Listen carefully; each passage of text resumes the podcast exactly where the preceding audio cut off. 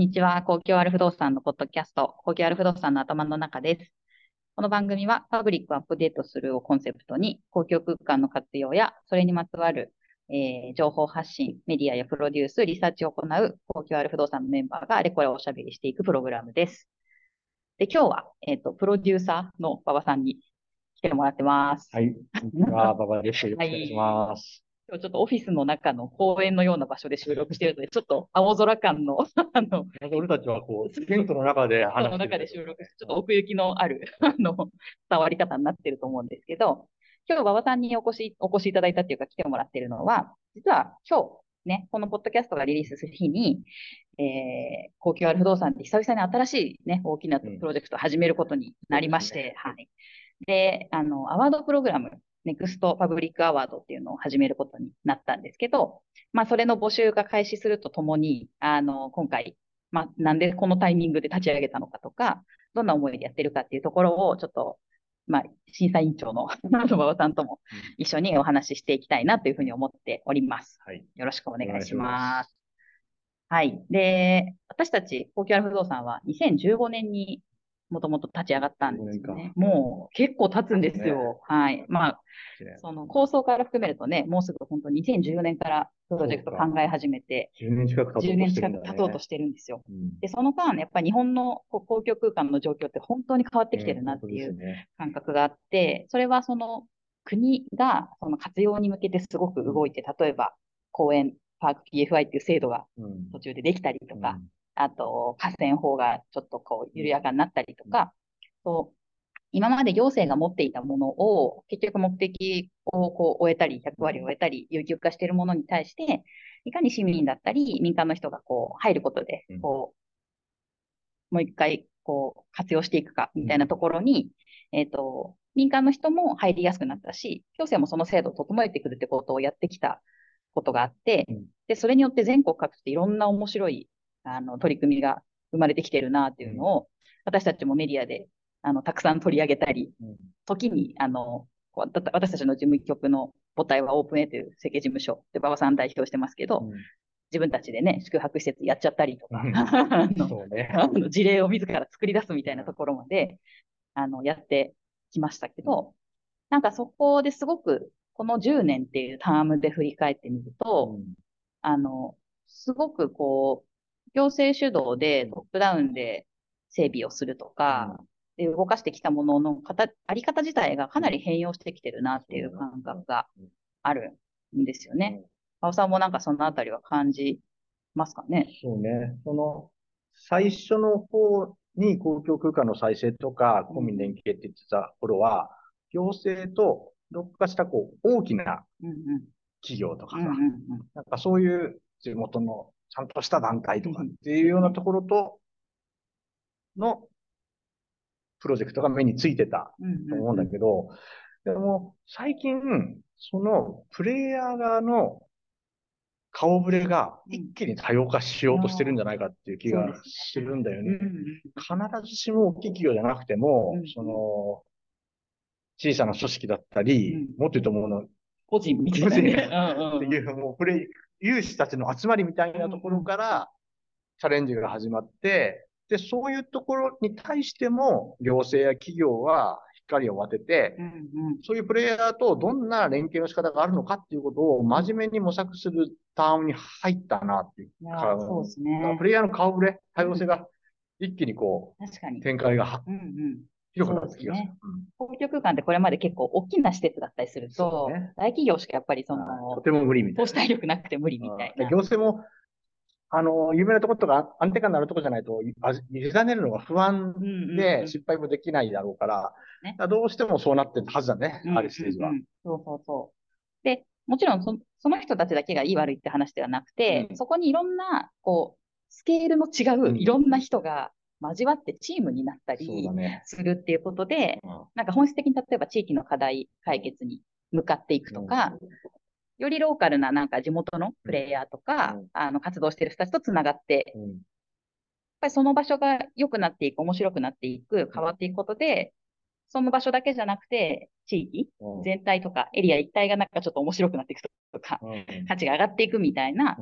なんかそこの動きをまでこう見据えて動いてるプロジェクトがすごく増えてきてるなっていう実感はありますよね。時間軸の概念が確実に加わった感じ。いや、本当にそう思いますね。ここ数年ですよね。そうそう、うん、で。継続的にやっていくためには、しかもずっと変化し続けるためには、どうあるべきか、どういう体制であるべきか、どういう、えー、例えば連携形態とか契約形態であるべきかみたいなところ、時間軸、持続性みたいなところまでが射程に入ってきた感じがするよね。で多分これまでのあの公共空間とか行政のあり方って、やっぱりガーンと計画して、はい、えー、と設計して、あと運営よろしくみたいな形でやれてても人口がたくさんいた時代はそれでよかった。けど、結局もう人口が減ってきてるし、行政も財政難になってるっていう中で、そのプロセスではもう多分立ち行かないっていう状況になってる中で、じゃあ何するかっていうと、そこを誰が使うのか、どう使うのかっていうところから、丁寧に紐解いていく。で、その人たちの使いようとかから、こう、次なるステップを見出すとか、必要なサイズで設計するとか。なんかそういう、こう、ちゃんと使う人に目を向けざるを得ないくなってきたっていう感覚はありますよね。その、行政側とか大企業側、要は、あの、資産を持ってる、場所を持ってる、空間を持ってる側のモードも変わってきてるような気がしてて、そうですね。で前はどうしても、あ予定調和的に、こうでなければならない、こういう大事やってくださいみたいなのが強かったんだけど、うんうん、あ一切言うように、運営する主体が小さかったり、うんうん、えー、いろんなパターンがあるようになってから、変化に対して寛容だったり、ね、逆にずっと変化し続けていることが大切だっていうことが伝わったり、うん、なんか、そう、それが、やっぱモードも変わったよね。そうですね。いかに逆に個人レベルのプレイヤーですらとも楽しく継続的にしっかりやるか、うん、そっちは重要だって思ってくれてる自治体、企業、増えてきてる気がするな。そうですね。で、時間軸を長くするっていうことで言うと、うん、そういうプレイヤーが関わることで、あの、すごく長い目で見ると、結果その地域経済がちゃんと回っていくことにつながる。うん、なので、短期的な収益って、これだけ稼ぐって、これだけ回収しようみたいな話だけじゃなくて、結局、最終的にその地域の人がそこに居続けるとか、住み続けるために、ちゃんとそのローカルで経済圏が回っていくみたいなことまでも、あの、ちゃんとなんか意識しているような、さっきの時間軸って話とすごいリンクするんですけど、っていうのがなんか増えてきてる感覚があって、すごい私たち的にはなんか、嬉しい、嬉しい変化だなと、なんか、まあ、そこの一助に担えてたら嬉しいなという、あの、おこがましいけど、思ってたり。僕らの目線も、だいぶ変わってきた感じがするよね。最初は本当に公共空間どうしようみたいな感じで、空間オリエンテッドでね、見てたけど、あれ、それだけなのかなとか、射程がその空間だけじゃなくて、制度とか、そうですね。なんかそういうのが広がっていったりとかさ、そうとすると、なんか結局も、ま、前段階の制度変えないと使えないな、みたいなことになって、うん、そっちを変えざるを得ない。そうそうそう なんか余計なことまでね、すごい手を広げながらやってきたっていう。そうだよね。うんうん。そうでそ、そんなことを、こう、この数年の変化で特に見出して、私たちなりにはね、見出してきてるんですけど、ね、なんか改めてその私たちなりに大切にしたい視点とかも、うん、あの、皆さんにちゃんとお届けしたいという思いもありますし、まあそんなことすでに考えてやってるよみたいな事例が、実は私たちが知らないところにたくさん眠ってるような感覚を私は持っていて、うん、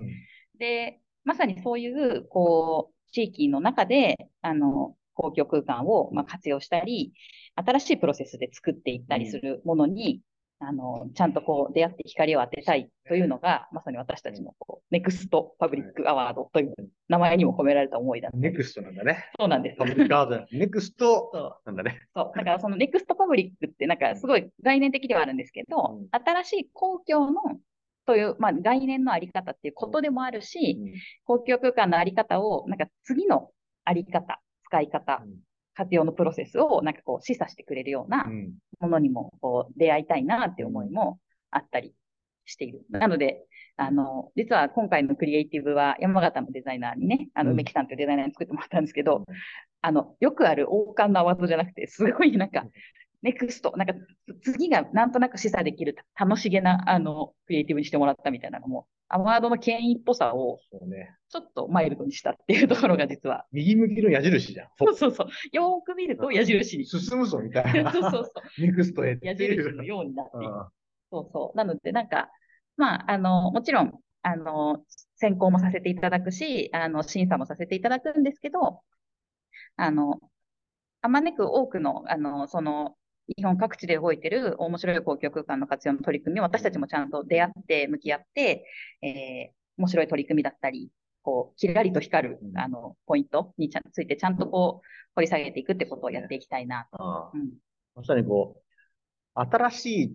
チャレンジを見たい。そうですね。まさに。まずその好奇心が、やっぱ僕ら自身の東京アローの、まあ、活動の根源うんうん。まさにだし、ですね。で、まあ、そうね、構想段階から10年経ってて、多分様々なパブリックの空間とか手法を見てきたけれども、多分まだまだあるはずだし、うん、あの、決して大きくはないかもしれないけれども、うん、個人レベルで、どこかで、なんか、ものすごい発想と行動力で何かやらかしてるやつとか、ありそうじゃない、はい、そうですね。いやもう。それがものすごいインパクトを持ったりするかもしれなくて、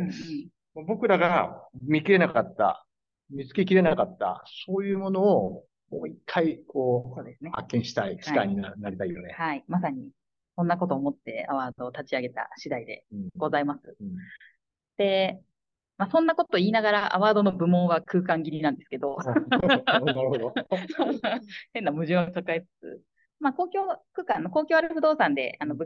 えっ、ー、と、面白い事例を紹介するカテゴリーに基本は準拠してるんですね。ただ、それは、あくまできっかけとなってる場所とか、軸になってる場所として、えっと、カテゴリー分けをしたいなと思っていて、まあ、学校だったり、公園道路、水辺、文化スポーツ、役所、庁舎、あと、その他みたいな分類で、うん、えっと、まあ、それぞれのフィールドで何何かこう、今までにない取り組みをしているものについて応募いただきたいなと思ってます。でも、まあ、私自身も池袋で活動してると、道路かける公園みたいなことをやっていたり、ね、あの、結局その後は道路かける民間の土地とか、うん、なんかいろんなこう派生を絶対してきてると思うんですよね。うん、まあ、ただ、あの、どこを主軸に捉えてるかっていうところで、まずは、あの、エントリーは部門で分け、うん、あの、見ていきたいなと思ってるので、まあ、広がりがあるっていうところはむしろ、あの、たくさん盛り込んでいただいて、書いていただけると嬉しいなと思ってます。で、あと今回その公共空間のカテゴリーの中にその他っていうのがあって、で、ここがちょっと私たち的には、あの、皆さんにむしろこう、あの、たくさん、あの、なんていうかな、あの、相談したいところなんですけど、実はその最近、昨今その、公共が持ってる、行政が持ってる公共空間のみならず、民間企業とか、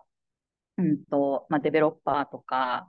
地元の会社さんとかが、自分たちの空間を公共的な広広げ方、開き方をしているケースがすごい増えてきてるんですよね。で、すでに取材しているもので言うと、例えば、ヒロッパっていう、あの、えっと、ハサミの、マルヒロっていう器のメーカーが自費で土地を買って公園を作ったっていう、もうだいぶ、だいぶすごいことやってるんですけれど、なんかその動きもすごい示唆的だなと思っていて、でむしろ、まあ、行政がまだすぐには動けないところを軽やかに民間の場所を作ることで、こう解けることもあるかもしれないし、まあ、そこが相互に作用してエリア全体が盛り上がっていくこともあると思うんですけど、その民間の土地でこうこう公共的な振る舞いをしている場所とか取り組みについても、まあ、ぜひ私たちともあのいろんなものに出会いたいなと思って。ね、はい。必ずしも行政の土地がパブリックってわけじゃないもんね。んパブリックな行政のじゃなくて、公の。何をもってパブリックと定義するかによって、その領域っていうのは、こう、変化するわけだし、僕らは、その、本来の意味での公共、パブリックって何、うん、問い問い続けたいから、そうそうそうまさに。だからその問題的になるような、そうなんです、そうなんです。提案とかね、はい、実例、実例とか、はい、よく見見てみたくて、あ、確かにこれって深いところでめっちゃパブリックだな、みたいなことがね。うんうん。ちょっとその、守備範囲というか、はい。広げてみたかったり、新しいこう、領域の扉開いてくれたりみたいな、ことが起こるというね。はい。なので、公共ある不動産自身も、もともとはもちろん行政が持つ公共空間を扱ってきてるんですけど、もうちょっと概念を、公共って概念をもう一回捉え直すタイミングにも来てる感覚があって、まさにこの民間の部分とかは、そその示唆にすごくなるんじゃないかなと思っていて、うん、私たちもいろんなものに出会えたら嬉しいなと思っているところですね。あとなんか、勝手な期待。勝手な期待。はい、お願いします。まあ、なんかやっぱ、あの、すでに社会に対して変化のインパクトのあるものみたいなものを、うんうん、見たかったりするじゃない、うん、例えば、アート分野とかも、ねうんうん、あのー、すごい、もしかすると破壊力のある、何か思ってたりするかなと。うん、例えばさ、その、バンクシーの作品とか、ヨゼフ・ボイスの作品とか、見てみると、あれはあれで、公共って何？資本って何とかっていうことをこう問いかけてるような感じがするし、強烈な問いかけですよね。作品かもしれないし、現象かもしれないし、ムーブメントかもしれないじゃない、あああいうのだって、その、皇居を問い直す機会だったりすると思うし、なんか、必ずしも、だから、いわゆる既存、あ、もちろんなんだろう骨太のさ、がっちりした公民連携モデルとかっていうのも、見たいけれども、カミソリのような切れ味のやつがあっても面白いかなって思ったりとか、なんかその雑多な感じの中で、ものを考えたいかな。いやまさにまさに。なんかこう、パーク TFI っていう制度が2018年ですかね、にあのできて、例えば公園の中に、まあその今までよりもこう広い面積で民間の飲食施設だったり、収益施設を作れますっていうのができたことで、すごく公園の中にカフェがある風景が一般化してきた感覚はあるじゃないですか。標準化しようとしてさえ言うじゃん。政治化しつつあるじゃないですか。で、まあ、そこの大きな風景のチェンジっていう意味ではすごく大きいあの変化だと思う一方で、逆にその同じフォーマットだけになってもいけないという私たちのなんか問題意識もあるんですよね。うんうん、なのでそこで例えばもうアート的なものとか、全然違うタイプの のものが公園に出現するとか、でそこでこう、まあ公園にカフェがあるって、例えば居心地がいいとか、滞在時間が伸びるとか、まあその人にとって大事な場所にサードプレイスになるってなるけど、逆になんかアートとかって新しい価値に触れたり、価値観に揺さぶられたりするものになるじゃないですか。なんかそういった意味での、こう、ざわざわする価値観を公園でなんか受けられるみたいなこととか、あ、ねうん、あの、なんかその、これまでにないその都市へのこうアプローチみたいなのもあっていいんじゃないかなと個人的には思ったりするんですよね。うん、なので、なんか今回は、もちろん公民連携みたいなキーワードで、公と民がちゃんとパートナーシップ組んでるっていうところも、あの、見ていきたいですし、そうじゃない、さっきのこう、切れ味のある アート的なプあの、なんていうか、発想で公共空間をちょっと揺さぶったり、あの、次の人たちがこう、うん、動き出すための、うん、こうなんか仕掛けを作るみたいなところにも、あの触れていきたい。そうね。なんかちゃんと、この事業スキーム、この方法、このデザインでやってるのかっていう、こう、うん、そういう、僕らが、あ僕らがっていうか見てる人たちが真似したくなるような、きちんとしたやつっていうのも知りたいし、そこはベースとして、ね、紹介していきたいし、うん、まあそこが、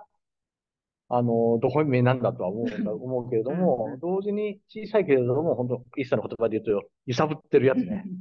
そうですね。あその、それが圧倒的な可能性、何何らかの可能性を感じさせるやつみたいなのとかっていうのも、うん、ある種こう、パラで見ていきたい感覚はあるよね。ね。あんまり分けずに、こんまあ、それこそプレイヤーが多様化してるっていうこととすごくリンクしますけど、うんね、あんまり分けずに受け止めていきたい気持ちがありますね。まさにこの審査員の構成は、いい流れ。まさに そういうのを面白がって逆に拡大解釈してみたり、そうですね。丸取りしたりしてしまうような審査員陣に、まさに。してみましたよね。はい。もう今回かなり、あの、悩みに悩んで、あの、審査員の顔ぶれも、あの、お願いさせていただいたんですけど、まあ、まず、審査委員長は馬場さん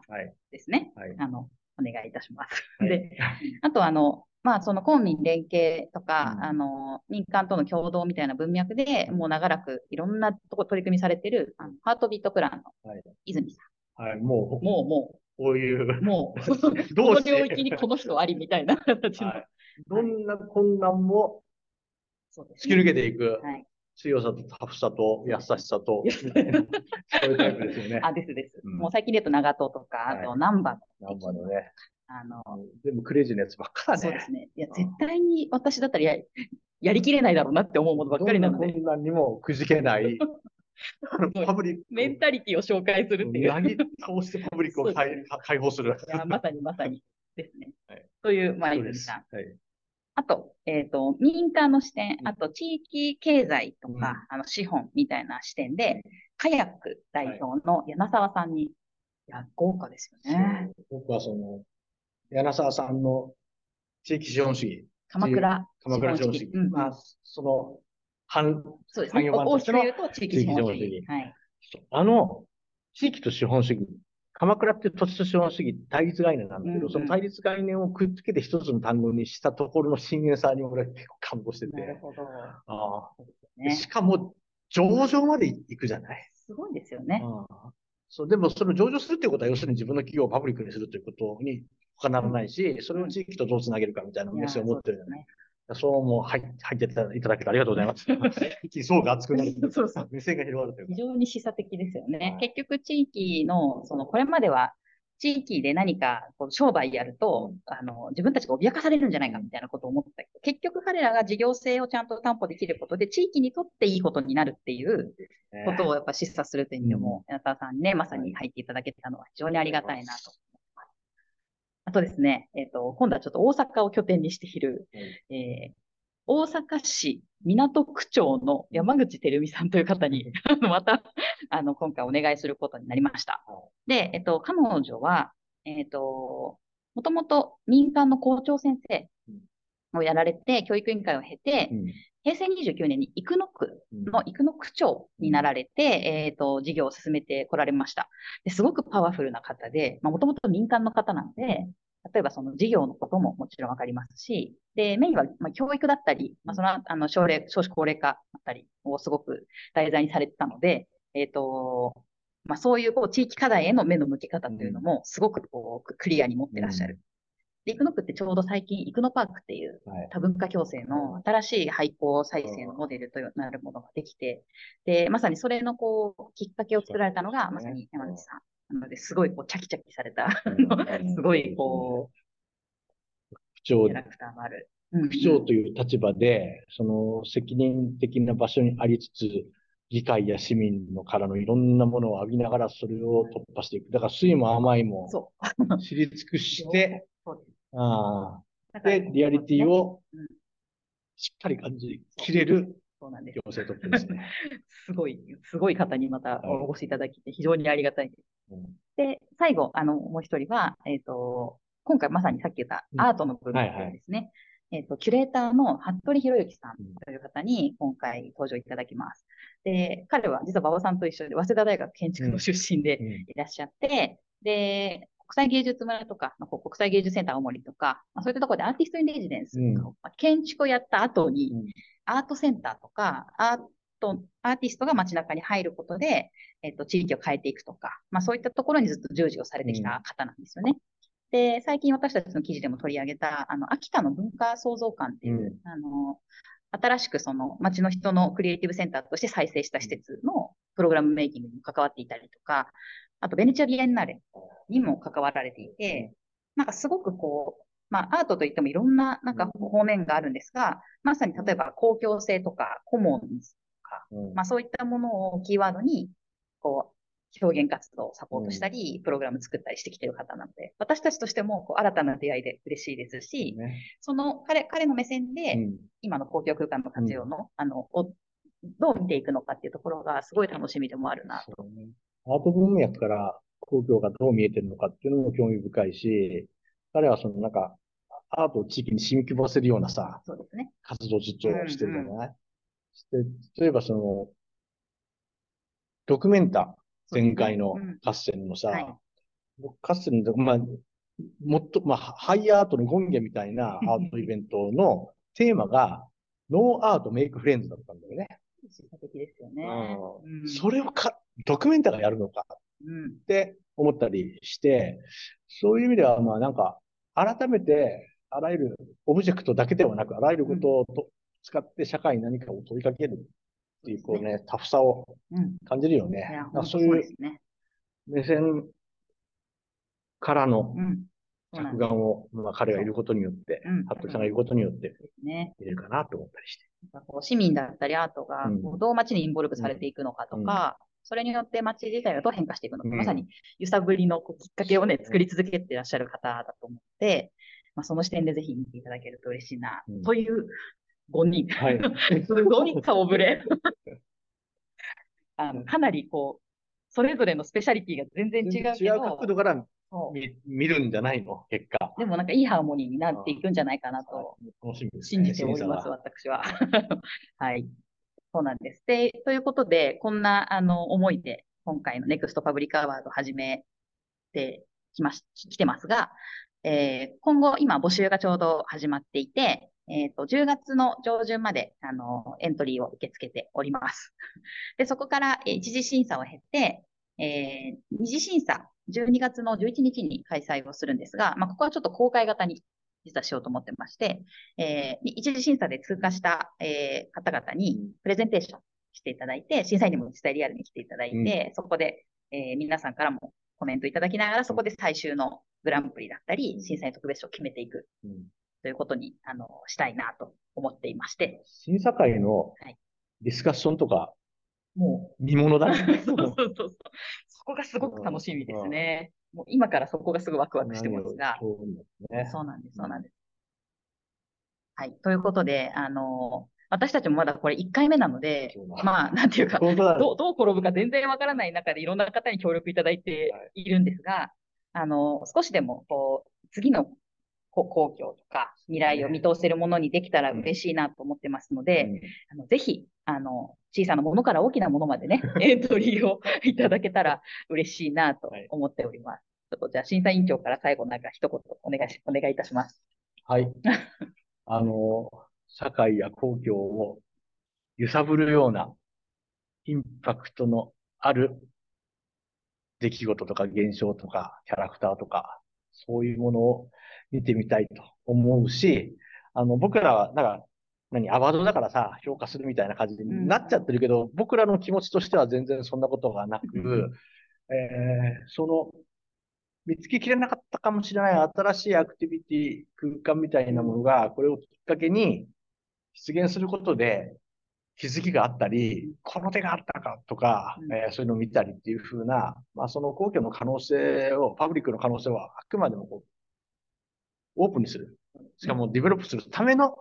一つの試行錯誤の段階だというふうに、まあ、思ってます。なので、あのー、それに共犯関係になるような感覚で参加していただけると嬉しいなというふうに思います。だから、僕ら、公共ある不動産育ち審査員に対しての問題提起みたいなのでも、全然構わないなるほど。はい、いや、いいですね。楽しんでいきたいと思います。はい。ありがとうございます。はい、ということで、皆さん、あの、ご応募ぜひいただけたら嬉しいです。お待ちしております。お待ちしております。はい。ありがとうございました。